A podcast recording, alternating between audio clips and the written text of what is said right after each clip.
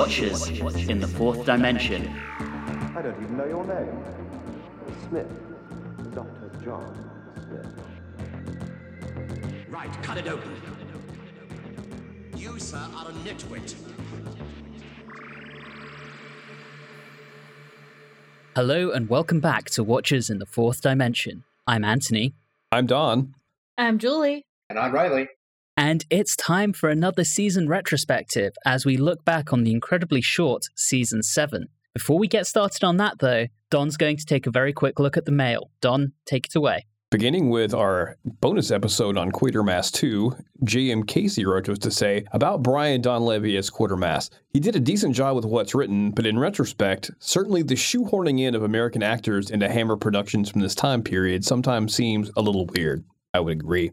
He also says he's never really understood the practice of doing things like changing people's names for the credits or to hide where they're from. He says the suggestion that Americans won't go see a movie if there's no Americans in it seems a little bit insulting.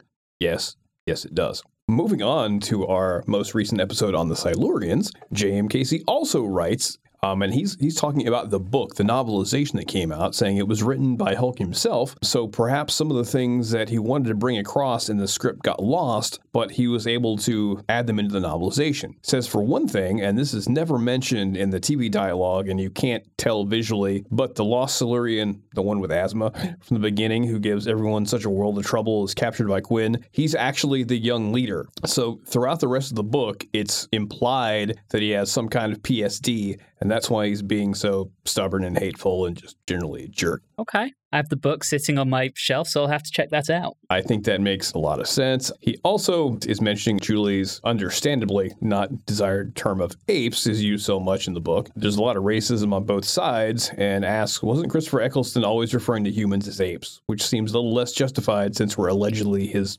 favorite species and all that. Yeah, I don't think it's cool when he does it either. No. And finally, from Instagram, Doctor Who 60s, 70s, and 80s says, Yeah, the music is really something, isn't it? Blyton used medieval instruments to emphasize the ancient nature of the Silurians. I think we all felt that a lot of the music was good, and then a lot of it was really annoying. So it was very much a mixed bag. Sometimes it worked, and sometimes it didn't. Yes, maybe. we will get to that later. We will. Yes, we will. All right. Thank you, Don. And as a reminder to everyone, we do love to hear from our listeners. So if you'd like to get in touch, you can email us at watchers4d at gmail.com or you can find us on Facebook, Instagram, and Twitter at, at watchers4d. So with that, we will go ahead and get started. If you've listened to one of our season retrospectives before, you already know the drill. But for those who don't, we look back on the season with a series of qualitative award style categories, followed by a recap of our scoring and metrics, and then we answer a few questions from our social media pages. For our awards, we will answer in reverse alphabetical order. So Riley goes first, followed by Julie, then Don, and finally myself. We will go ahead and jump straight in. And to start us off, we have favorite and least favorite story. Riley. My favorite story, I'm going to give with Spearhead. When you consider all the work that it had to do with a new doctor, a new companion, restricted setting, and the whole new structure for the show, it is really quite impressive that they were able to also do those things and make it entertaining. So I'm giving that my favorite. And least favorite, I'm going with Ambassadors of Death. I'm putting this as the worst uh, instead of the Silurians because the Silurian plague plot line made the story break out of being stuck and being cramped because ambassadors felt really cramped you know with liz being taken hostage and it just feels like you're just going from one closed area to another and out of a bunch of real a-holes this season i think general moral duty was the worst with stahlman right next to him so i'm going with uh, least favorite ambassadors of death All right. Julie, you're up next. All right. Well, I do agree with a lot of points about Spearhead. My favorite is Inferno. I just enjoyed it. I really like the kind of, we'll call it what if type stories. I know that in the long run, there's a lot of things that don't end up mattering, but I don't care. At the time, it does. And then my least favorite is Doctor Who and the Silurians. I don't need to talk about the music and the sound effects too much because we'll talk about that later. And I just really didn't like all of the racism and all of the other issues with that and how it ended with the Brigadier just uh, setting off bombs and potentially killing all of them or at least trapping them. So that's my least favorite. That's fair enough. Don. My favorite was probably Spearhead from Space. It did set a new tone, a new direction for the show. It was shot on film, so it looked great. The Autons make a great and visually memorable opponent. We get our first glimpse of the new Doctor, and it's got a comedy yokel. What more can you want? As far as my least favorite, this is difficult because this is not my favorite season of Doctor Who that we've watched, but I don't think there's any real terrible serials in it. But my least favorite's balance between Ambassadors of Death and Silurians, and I'm probably going to go for the Silurians. Mainly for all the issues we mentioned before, like the soundtrack and all that kind of stuff. But it's not a bad serial. It's just, it could have been better. And with that, Don, Julie, I'm with you guys. My least favorite of the season is Doctor Who and the Silurians. Again, it's just bad soundtrack. And candidly, I think in general, this is a very strong season. And it's just the weakest of what is a pretty strong bunch for me it was still one that I was able to watch and enjoy, but it just it didn't quite have that spark that the rest do for me. And in terms of my favorite, I'm with Julie. It's Inferno. I love everything about it. I was pretty enthusiastic about it last episode. The tension's wonderful. The parallel universe is pretty cool to explore. I even like the Primords as campy as they kind of are in their full green werewolf goodness with Primord Stahlman gurning at the screen. But I just love it. It's a fantastic story. So, Julie and I, we're on the same page this time round. Okay, so next up, we have best and worst moment. There's no shortlist for this. It can be anything that happened over the course of the season. So, Riley, we start with you. Well, best moment I would say would be the wheelchair escape in Spearhead from No, ah. it is not that. I am going with the end of episode six of Inferno, the really heart wrenching part of seeing these people in this parallel world that have found a way to get over the world they've been raised in to actually go out and help the doctor escape, despite the fact they're facing certain extermination, is uh, really just the kind of heart wrenching drama that I was used to on New Who, and it shows up here in Classic Who. My least favorite moment would be the reveal of the motivation behind General Moral Duty wanting to destroy the ambassadors and the rest of their race. It's very weak, it's nonsensical. I mean, Ambassadors has some cool moments, but if only they had a tighter, more logical story. I mean, it has some good stuff, but the motivation for him is just terrible. Julie, over to you. I like how Riley went with something that was really meaningful. And for my best moments, it was not going to be anything meaningful. I really enjoyed, not going to lie, Liz running along that river, water, whatever have you, with her hat and go go boots because mm-hmm. that was beautiful. I loved it. And then obviously, I'll just add a second one is having my ship be confirmed with Petra and Greg getting together at the end of Inferno because I ship them so hard. My least favorite moment was any time I heard that incessant beeping in the Silurians. That's it. I think that's going to be a recurring theme. I thought you were probably going to hold that off for worst use of music, but oh, uh, no, I guess we're going to get too. that several times. Yes. Okay. a multiple award winner. Yes. Yeah. You can win in multiple categories. Speaking of winning in multiple categories, Don. Oh, I thank you, sir. This is kind of a surprise for me as far as my best moment, but it's the one that is kind of silly and it made me laugh. And it's actually in Ambassadors of Death when the doctor has arrived and he finds the missing astronauts and they're all just sitting around watching a game, or think they are anyway. I liked yep. it because you would expect them to be in a cell or, you know, being captured, and they're just sitting there, just hanging out, just being a bunch of guys. I thought that was funny and a well done twist. My worst moment, aside from the obvious thing of anytime Stahlman was on screen in Inferno, which pretty much ruined that serial for me, I have a tie, and I'm tying them together because they're both visual effects related. Mm-hmm. The fake dinosaur in the Silurians, because it ripped me right out of the story and made me laugh, much like the squid fight in Spearhead from Space, you know, yeah. where, he, where he fights the Nestene consciousness. It's like, oh, oh, I'm sorry, guys. I think that's a pretty good call, Don. From my perspective, my best moment, I'm going to go with something really cliched, and it's the Autons escaping from the shop window in mm-hmm. Spearhead. I know that it's frequently cited as one of the most memorable moments in Doctor Who, and I think there's a reason for it, which is why I'm going for it. I think it's absolutely iconic. And in terms of worst moment, and this kind of ties into Don's squid fight, it's every time Pertwee gurns ridiculously.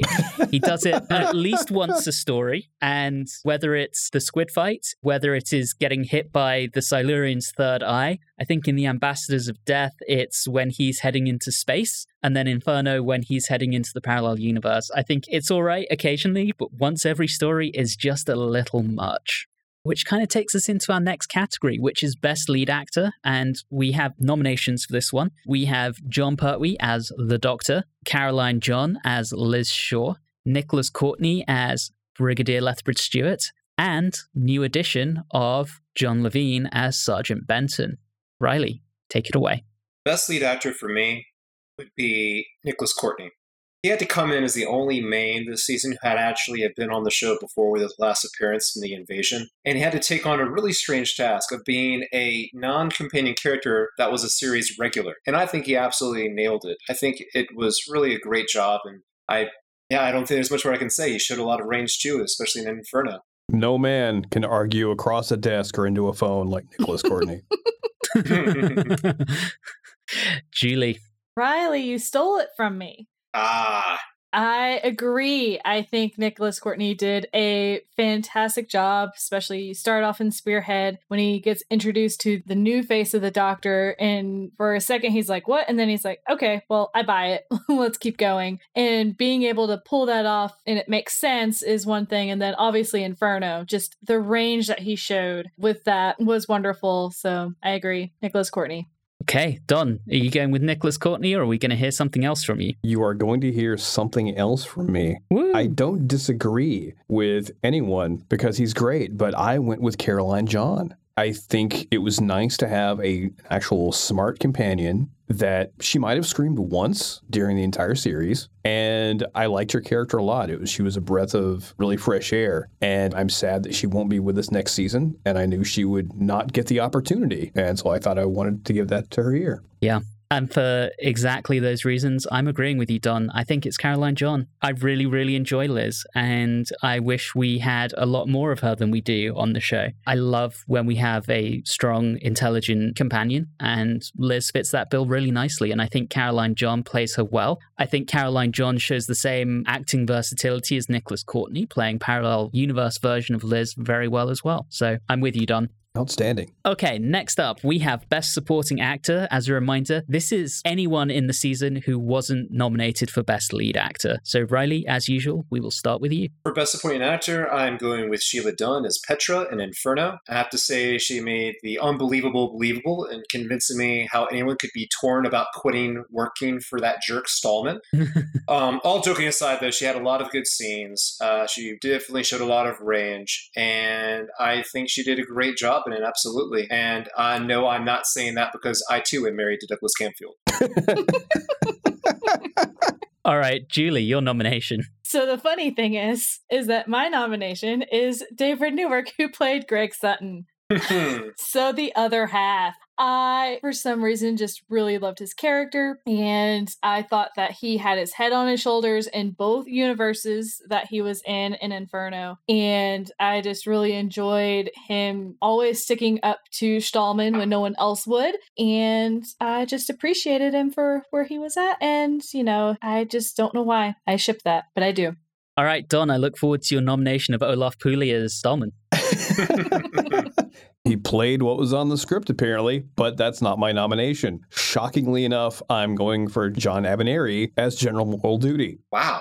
Oh. Okay, I don't like how the character was scripted. I found Mhm. his motivations to be questionable and the logic of he didn't have to do any of that. Despite that, the actor really brought it with the role. So I Mhm. found him almost believable, despite the fact that I found that aspect of the script to be just completely laughable. He did a really good job and just brought some gravitas to a questionably written role. That's really fair. And I think that's the only reason the character actually works is because the actor is so strong. So good pick, Don. I am going with Hugh Burden as Channing. I think he mm-hmm. does a fantastic job at making this character seem very eerie and alien. I think he is one of the many things that makes Spearhead from Space work so well. And I could genuinely believe him to be a threat. I think he works fantastically and serves the needs of that story really, really well. So, yeah. Next up, we move on to Best Villain. We do have nominations for this one. From Spearhead from Space, we have the Nestene Consciousness and the Autons. From Doctor Who and the Silurians, we have the Young Silurian. From the Ambassadors of Death, we have General Moral Duty Carrington. And from Inferno, we have Don's clear favorite, Professor Stahlman. So, Riley, we'll start with you. Best villain, the Nestene Consciousness and the Autons, which does sound like a great name for a Doctor Who themed band. I was thinking the same thing. You stole my joke. Damn it. great concept, great look. Wish there was a bit more of a motivation for them outside of just world domination, but I don't know. Maybe I guess that works. Sometimes a pure push for wanting to take over the world without any headier thoughts than that can be terrifying. Worst would be General Carrington. Surprise. Number one, he is just another bad boss. Number two, his motivations are ridiculously stupid. And number three, he is way too repetitive with his dialogue. And by the way, I had a moral duty to choose him as the worst villain. well, we must all follow our moral duty. Julie, you're up next. All right, best is I'm going with just the Autons. I'm leaving the Nestene Consciousness out of it. I uh, didn't really need to see the squid thing going on. If they had just stuck with Autons, I would have totally bought everything. And whenever you make creepy dolls the villain, then yes, absolutely, it's going to terrify me 100% of the time. Loved them. And yes, obviously the worst General Carrington, moral duty. What? What? No, that's it. Nothing else needs to be said. Well, Don, over to you. I would like to say the best would be the young Silurian so I could make a David Bowie joke, but they weren't. And much like everybody else, I've got to go with the Nestene Consciousness and the Autons. They're great. They're creepy. Yes, they're creepy. That's mainly the reason it's so good. Uh, the worst is obviously for me, Professor Stahlman from Inferno. I think I would have liked that serial a lot more, and I guarantee once that episode airs, I'm probably going to get some hate mail from the internet about even though I gave it like a, a, seven or something. It's a good story, but oh my god, I, I needed a better villain. We all have our preferences, Don, and yes, I'm sure someone online will uh, flame you for that. All right, I'm with you guys. Best villain is the Nestene Consciousness and the Autons. They're in the background for a lot of it. They're not really the focus of Spearhead from Space. The focus is to introduce the new Doctor, but they do everything they're meant to do. And as has been mentioned by some of you guys, the Autons are wonderfully creepy even though they're kind of basic villains because they serve a very specific purpose, they work really, really well. In terms of worst villain, I'm going to go with the young Silurian. I was pretty. Mm. I think, mm. scathing of him when we watched Doctor Who and the Silurians. I've already listed it as my least favorite story. And I think he's just kind of an asshole. There's nothing more to it. I mean, Don, you say that about Stahlman, and that's exactly how I feel about the young Silurian. I think he is petulant, he has zero respect for authority, and I just think he sucks. so, what we're saying, Doctor Who writers of the past, give us a villain with good motivation. Yes. Yep. We now move into our famed category of Best Director and the Richard Martin Award for Worst Director. The Dicky. The Dicky. and our nominations here are Derek Martinus with his final outing on Doctor Who in Spearhead from Space, Timothy Combe for Doctor Who and the Silurians, Michael Ferguson for The Ambassadors of Death, and Douglas Camfield and an uncredited Barry Letts for Inferno.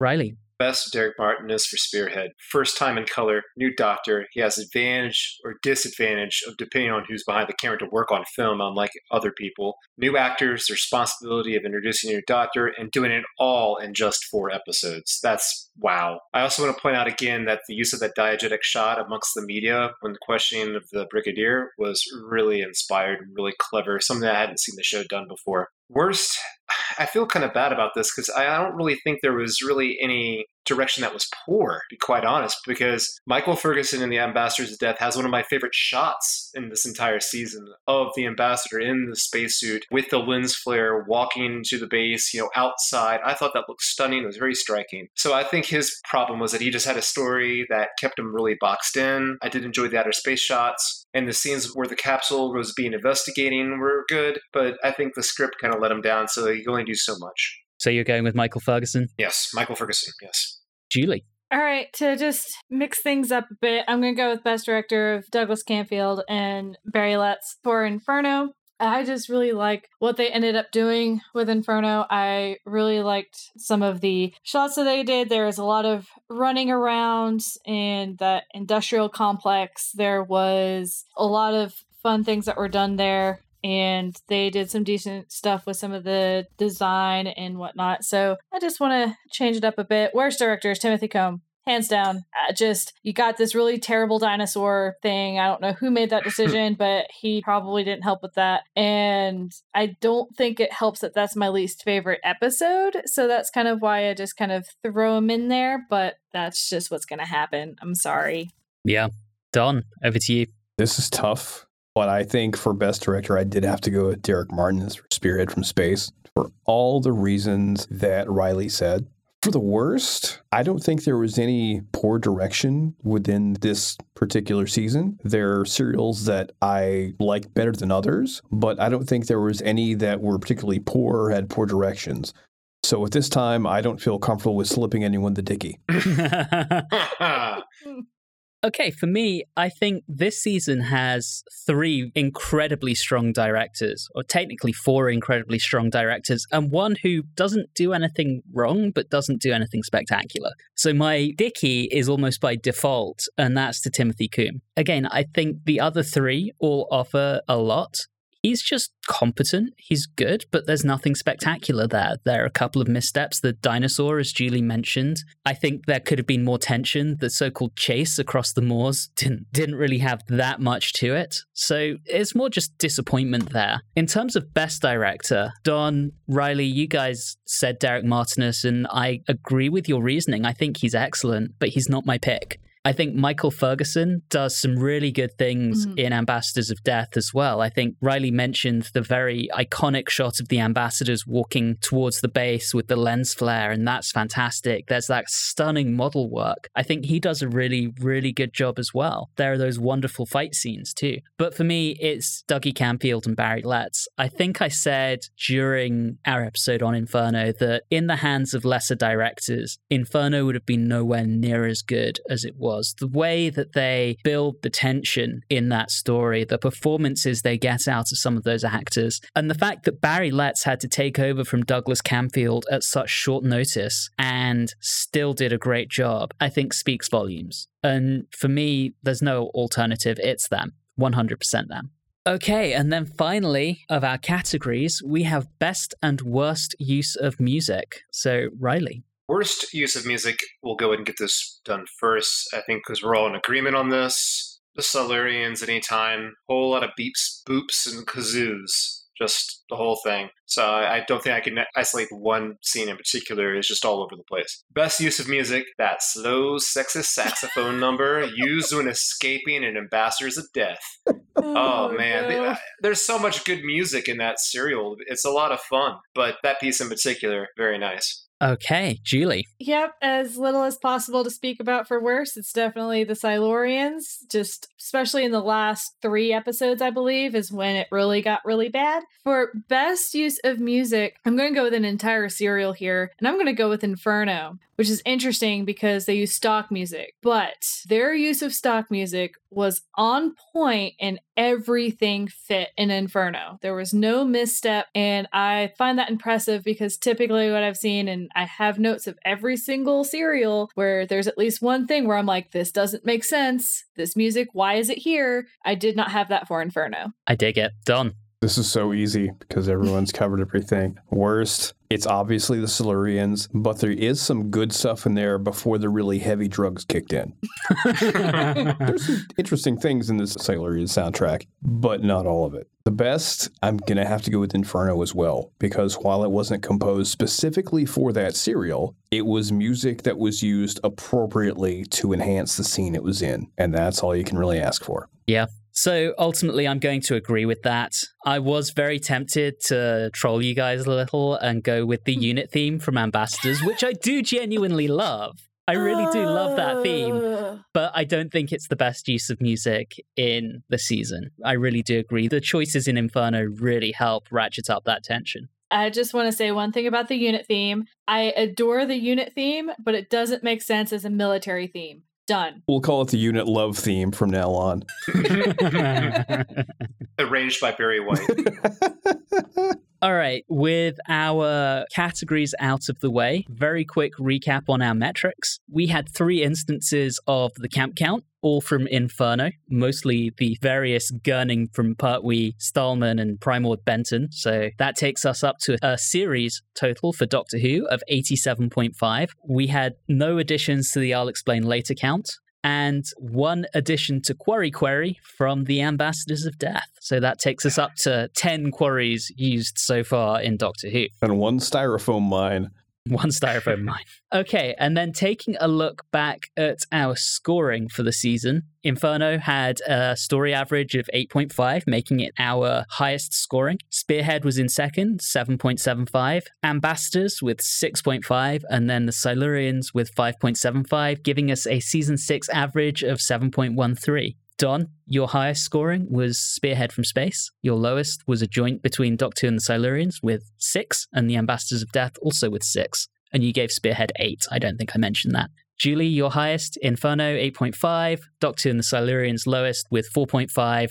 Riley, Inferno for you, 8.5 as well, and the Ambassadors of Death with 5.5. I gave Inferno 10, and Doctor and the Silurians was my lowest with 6.5 in terms of comparing that to other seasons, that's actually our second highest scoring season, looking at the averages following season two. But again, this one is such a short season, it's a little bit skewed because of that. Mm-hmm. Having gone through that pretty quickly, we move into some questions from social media. We will start with one from the Candyman on Instagram who asks favorite cliffhangers question mark. My favorite cliffhanger was in Ambassadors, where I don't know why I like it so much. but Doctor has the whole cut it open line. It's just the dramatic delivery with the capsule after the sudden revelation just felt really impactful. That's Yeah. Yeah, that's good. It's an odd one, but it works. I think it's Pertwee's delivery of the line that makes it just stand out to me for some reason. For me, it's obviously episode six of Inferno. I know that was mentioned as a best moment, but that mm-hmm. cliffhanger is just stunning. And the fact that we don't see the Doctor escape until episode seven, brilliant. I like the one, is it episode two or three when he disappears in Inferno? Episode two. Yeah, I really enjoyed that one because it was the lead up into a whole bunch of good cliffhangers because I think Inferno had the best number of cliffhangers through all, all the stories. But that one I just really enjoyed. I think I would have a better memory of cliffhangers if I wasn't binge watching everything. But I like the one where Liz is running across the what was that thing? Dam, lock, something. something something very dramatic that no one would ever normally run across in real life, you know, with the two thugs, and I thought that was pretty cool. Next up, our good friend on Instagram, Kastur Barusa, asks us, What do you think was the most political serial out of all of season seven? Silurians, easy. I don't know if I'd say it's that easy, especially with all of the subtext of fascism in Inferno. There's some political things happening there as well. Yeah, along with a lot of hubris. Hmm I think with all of the undertones of xenophobia in Ambassadors of Death, there's a lot of politics there. This was around the time Britain was starting to consider its relationship with Europe and whether or not we wanted to be part of what would eventually become the European Union. So I think there was a lot of politics there as well. So all of them except Spearhead, but they are infiltrating government figures. So Yes. we don't know. We are sorry. yeah, welcome to the Pertwee era, guys. It was going to be the most political, especially in what we think of politics, because it is Earthbound. So that was going to happen. And in almost all of these, it was in some sort of scientific center in which they had to bring in unit in order to help things out. And there was always some some leader from London who is actually running the show. So obviously it's going to be very political. Yep, exactly. Next up, we have a couple of questions around the companion's role. David Campbell asks us, What is your take on the companion's role as an audience identification figure? Does a season need a 20 something lead playing a teenager to be a hit with family audiences? Terrance and Barry replace Liz Shaw with a younger and less educated character in Jo Grant, believing her to be a more relatable audience identification figure, especially for younger viewers. Personally, I'm a fan of Liz Shaw, but do you agree with the production team? And then, along a very similar line, Adam Wright also asks Did Liz Shaw even feel like a companion? The companions tend to feel like the audience inside of the show, but Liz Shaw was so scientific.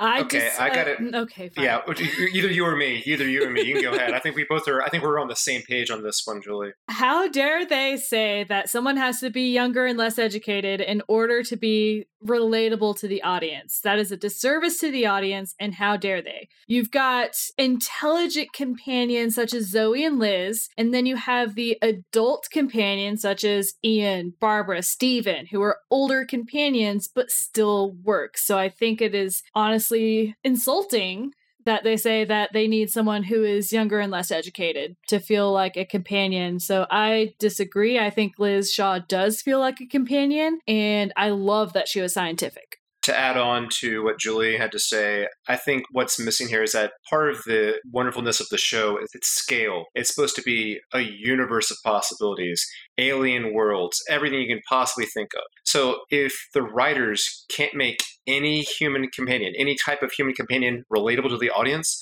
that's a fault of the writers. You should be able to make any human being relatable on the show. I think maybe the difficulty is that Liz was stuck on Earth having Earth adventures. If you put her with the Doctor as the only human out somewhere dealing with, you know, something crazy, that would make her more relatable. I completely agree on all counts. I think the only time we really needed an audience identification figure was in basically the first series, where we're introducing the concept and we're taking very normal people at the time and putting them into this crazy sci fi world. But by this point, we've established the concept, and there are a lot of other sci fi shows out there at the time that don't feel the need to add that audience identification figure. As Riley said, it's all about the writing. Just give me a character with good motivation I can care about, and it's good. And as far as Liz being a companion, I love her as a character. She was smart, she was capable, she wasn't a peril monkey. I think my only argument that she might not be a companion was because she technically didn't travel in the TARDIS. But that's really just splitting hairs.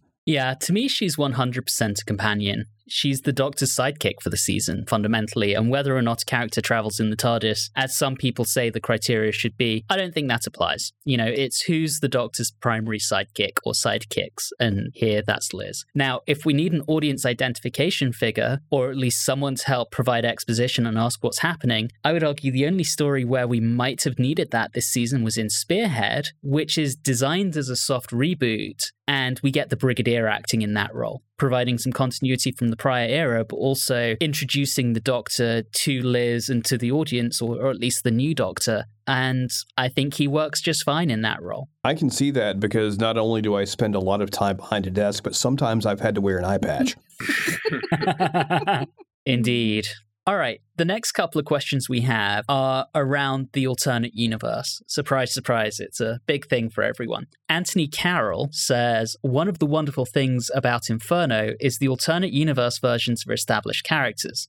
Do you think this setting could work as a whole season's worth of stories? And who or what would you want to see alternative versions of, and what would they be like?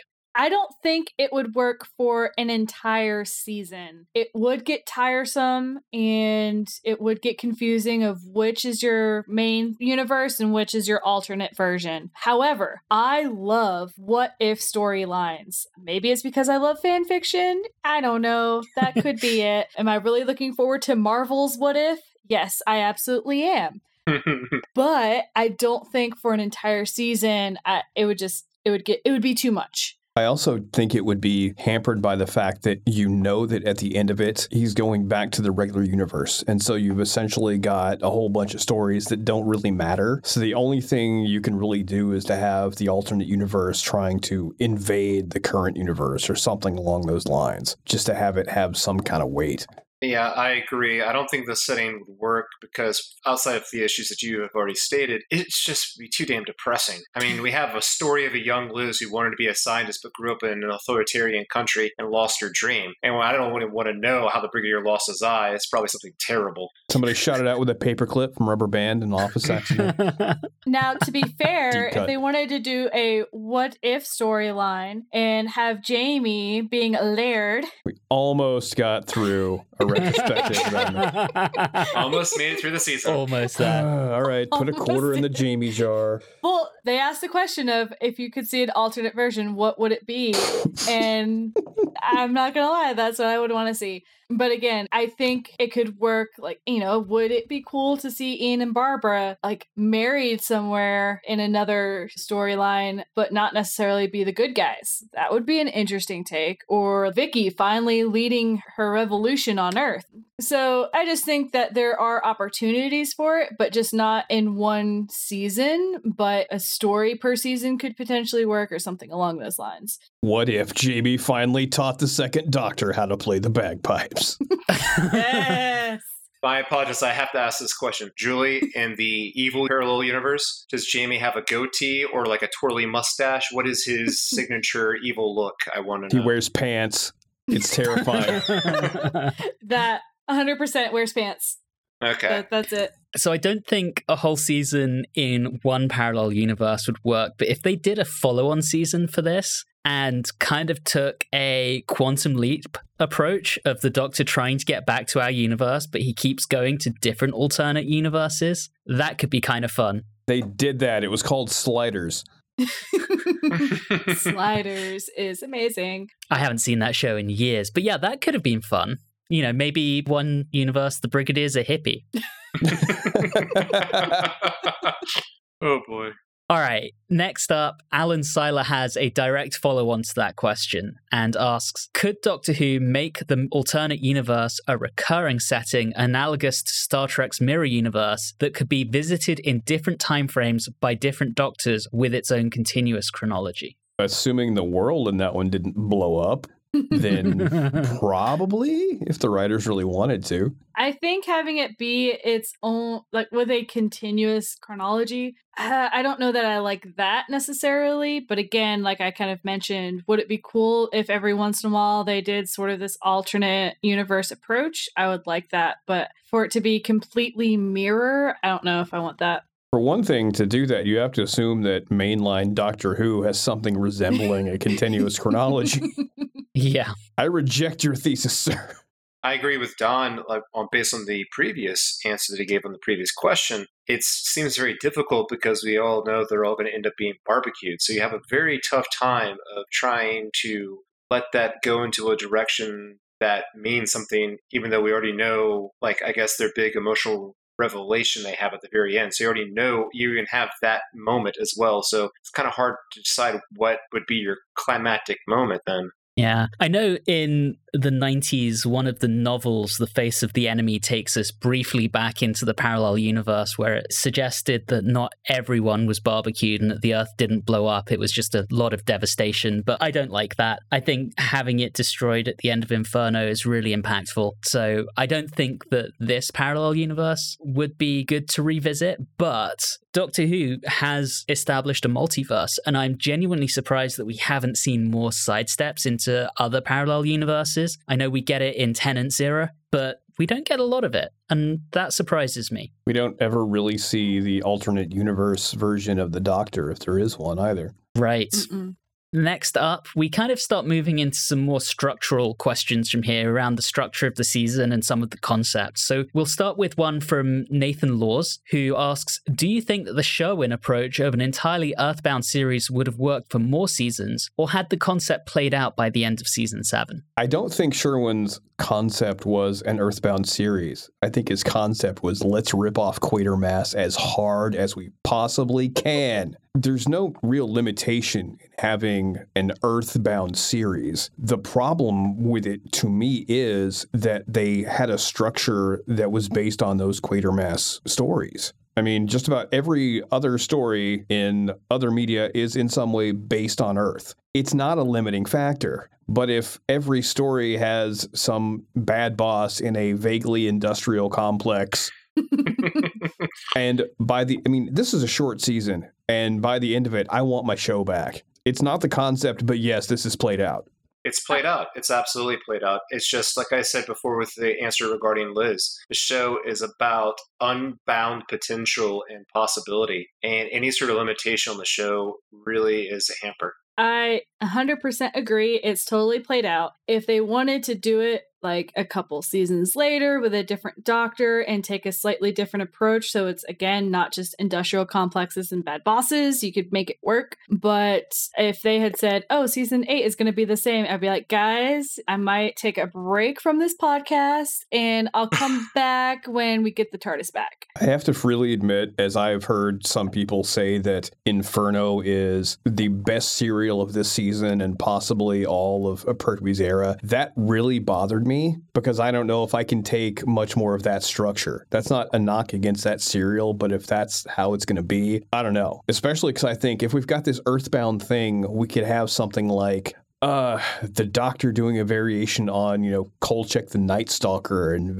in you know investigating that kind of weird stuff, sort of an early proto X Files thing, and getting a bit spookier and not playing the same beats every time. I'm with you on that, Don. When Malcolm Hulke was asked to write for this season, he freely said that he didn't want to because he felt that the Earthbound concept only really lent itself to two main themes mad scientists and alien invasions. And I think next season we see that's not necessarily the case. But I think tonally, this probably is the show at its most mature and gritty. And watching it in order done, I'm inclined to agree with you. Much as I really love Inferno, at this point, I'm almost craving something a little lighter and more jaunty and fun again. And I think everyone will be fairly pleased to hear that there's kind of a soft reboot next season with a radically different tone. So I think, yes, the concept, whatever that concept may be, if we want to just refer to it as ripping off Quatermass, it had played out by the end of the season. I'm with you guys. Mark Heffernan's up next. Oh, hi, Mark. oh, hi, Mark. Oh, hi, Mark. In addition to all the other changes, the episode count went down from 44 episodes in season 6 to 25 in season 7. My question is this Did the cut in episodes improve the quality of the show, and in what ways? It did and it didn't. you could tell that there was some more production value. There was a whole bunch of on location shooting. There were more helicopters. There were a lot of these action shots where you have a lot of choreography and a lot of individuals, a lot of extras. However, when you got only four stories and some of them are seven episodes long, well, it dragged more than some of those 44 episode seasons because the stories themselves just dragged. So I think yes and no. some things worked, some things didn't. So, Julie, you just answered the next question, which is from Adam Wright and kind of ties into this. So, before Don and Riley give perspective, I'll read that, which was Do you feel season seven suffered with three stories that were seven episodes long and seemed to drag on? Yes, yes, I do. Yes.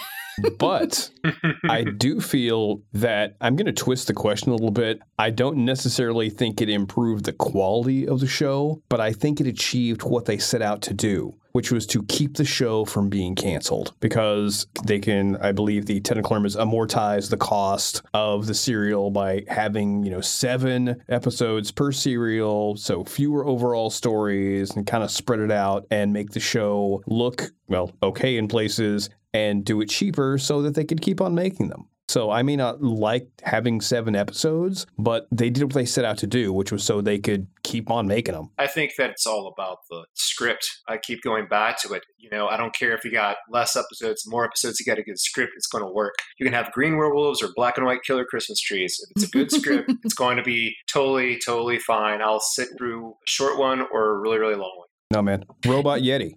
oh, yes. Go. I agree with you. I think a lot of it does depend on the quality of the script. And I think the scripts for this season, and screw you guys, I like the Ambassadors of Death, but I think the scripts for this season were really good. And I think the biggest problem I have is watching the entire season back to back. Three seven parters in a row is a little bit of a slog. Plus, we, not Julie, unfortunately, watched Quatermass 2.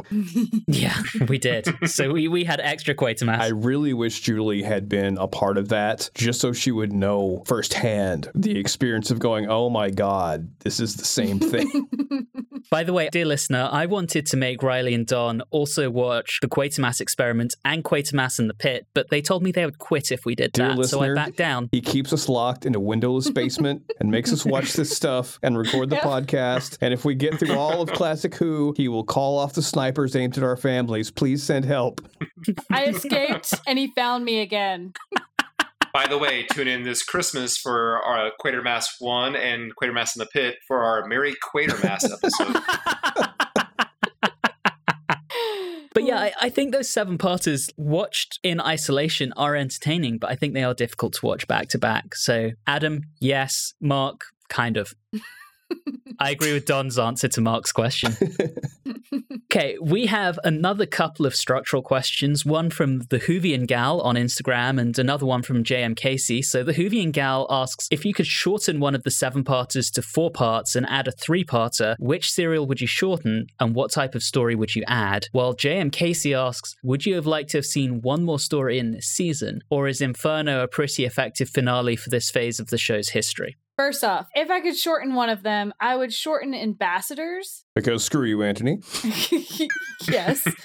I think it's fine, but I think that there was a lot of filler with Liz getting captured and all of that. But I don't know that I'd shorten it to three or four. I would maybe put in some bottle episodes like The Edge of Destruction, where you had like that two part story where it's all self contained. You have only the main actors, and it was a very, very intriguing story. So that's personally what I would do, and that would get away from the industrial complex and bad bosses. And then if I were to have another story, would I want to change Inferno? Thought it was really pretty effective. For me, the best thing to do to make that a better finale is to have the doctor disappear at the end and not actually show back up. That would be a better finale than him, Landing in the rubbish heap. You mean as a season cliffhanger? yes, as a season cliffhanger. Just imagine what would happen if they did that and then the show didn't get picked up again.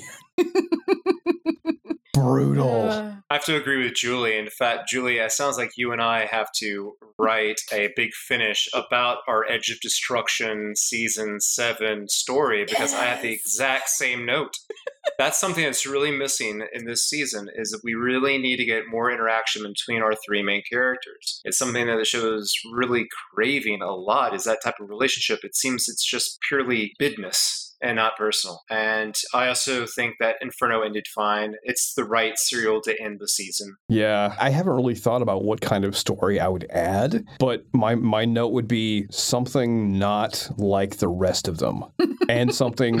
and I, I don't. That's not me knocking the rest of the episodes. It's just it's very much of a pattern. I would like to see them do something different, and I didn't read this question ahead of time, so I don't know what that would be. And I think it would probably slot in somewhere in the middle of the season because I think Inferno is a, a really good story to end the season on. So I have a slightly controversial answer to this. Firstly, I would shorten Silurians because eh, that's fair. Yeah. It's gonna be one of those two. you can just start out with them just wanting to kill everyone and releasing the virus. It doesn't need to be seven episodes. I would have just restructured Silurians. It can be the same number of episodes, but I would have shifted some stuff around. I'm sorry. Go on. But for what I want to do, I need to cut Silurians because I like ambassadors too much.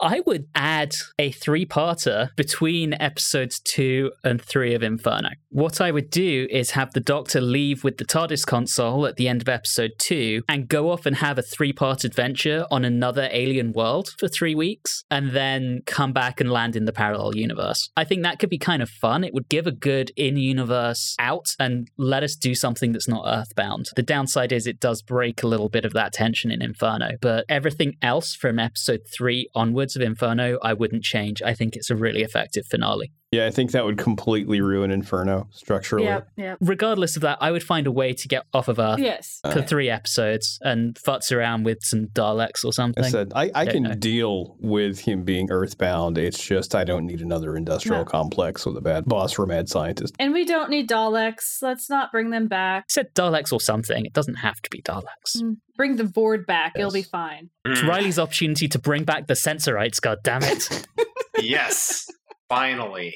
Okay, we're getting close to the end, guys. Alan Seiler asks Now that you've had one full season of Pertwee, do you see a change in the way monsters are introduced and characterized from the first six years? I love monster questions. I think so. More particularly, they seem to be a bit more mysterious in a way. I mean, the green werewolves with the green goo in Inferno is never fully explained, and that's okay. It doesn't have to be explained. It's creepy on its own. And the Silurians have a lot more depth, at least how they're portrayed or how the script lets them play out in that at first they're these weird creatures and then you get to a little more understanding about them and maybe have an opportunity to sympathize with them. That's a change as well. And the ambassadors are the completed story circle of that in which they are sympathetic. So yeah i would think there is a change compared to just straight up goofy eyed monsters trying to harm you and cause people to scream I feel like what you're saying, Riley, about goofy eyed monsters is predominantly restricted to the Troughton era. I feel like that's when the monsters just become monsters to defeat. You know, you look at, Mhm. at the Hartnell era, and the Sensorites, and much as Julie, myself, and Don found that story a slog, sorry, Riley, but you look at the Sensorites themselves, and they're not inherently bad. There is a bad Sensorite, but as a race, they're not all evil and out to destroy the humans. Same kind of with the Zarbi and the Web Planet. You know, they're not inherently bad. The problem is is that since this is earthbound, anything that's not human is almost inherently going to be bad because they're likely doing something that's going to hurt humans. And it's a problem with it being earthbound. That's why that they're introduced the way they are. But if you look at the Silurians, you've got two factions. You've got the young Silurian who just wants to kill all the humans, and you've got the old one who's actually open to living in peace. And then the ambassadors themselves, they're not the real villains of that story. So I think this is almost a return to that Hartnell era style of monster. Yeah, at least the Silurians, they aren't necessarily a monoculture. And Yeah. as much as we've kind of ragged on that serial, it's not a bad serial. And I would like to know more about the Silurians. They they intrigue me because I like that idea of an ancient race that's slumbering and waiting for their chance to wake up. I think that's a good thing.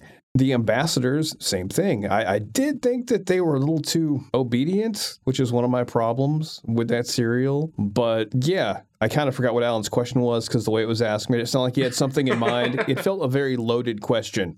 It's characterized, I guess, a little bit differently, but not enough for me to feel like, oh my gosh, there's been a drastic change in the monsters. Yes. I, I don't know. Monsters are now not introduced with a hearty handshake, but more of a bit of a social distance and a hearty hello.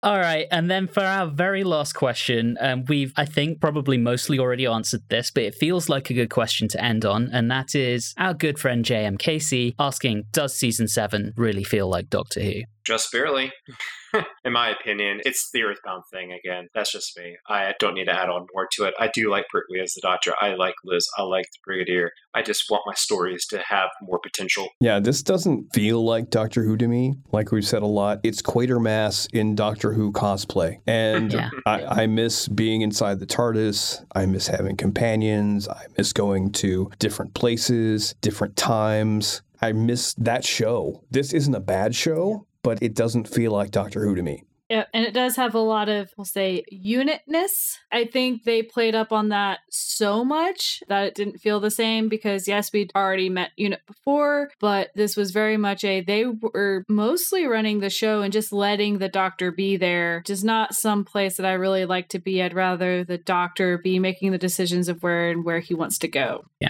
So on behalf of all of watchers in the fourth dimension we are striking until classic who gives us our show back I agree with you guys. Doctor Who has never felt like this season before, and it will never feel like this season again. This is a unique season. It's a lot darker and grittier and more mature. And I would say, Don, I agree. I think you summed it up perfectly. It feels like Quatermass in Doctor Who cosplay. And I think everyone will be a lot happier starting next season with the direction of the show. The one thing I do have to say, though, Anthony, is that I don't necessarily not like the darkness or the grittiness of it. It's the same story over and over again, and it's earthbound, and it's bad bosses. You can have dark stories, just not be the same dark story. Yeah, it's padded too. hmm That's the whole thing with seven episodes. It's it's like, okay, you're having the same argument over and over. Just get on with it. I just feel like this season is a bit relentlessly dark and gritty. You know, there's not a lot of fun here. There's no Jamie and Victoria having a mess around on the beach with some foam or anything like that. There's no character moments.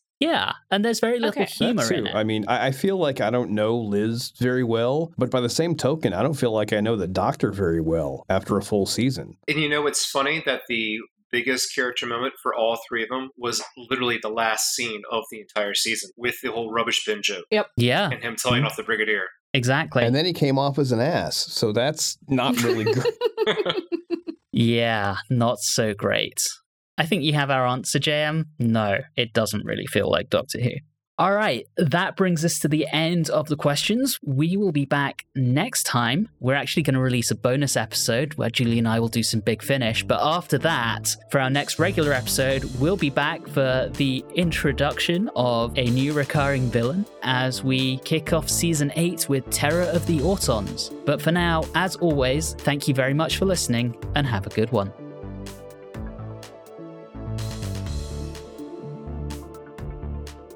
You have been listening to Watchers in the Fourth Dimension with Don Smith, Riley Schreck, Julie Philippek, and myself, Anthony Williams. This episode, Beeps, Boops, and Kazoos, was recorded on Wednesday, the 28th of July, 2021.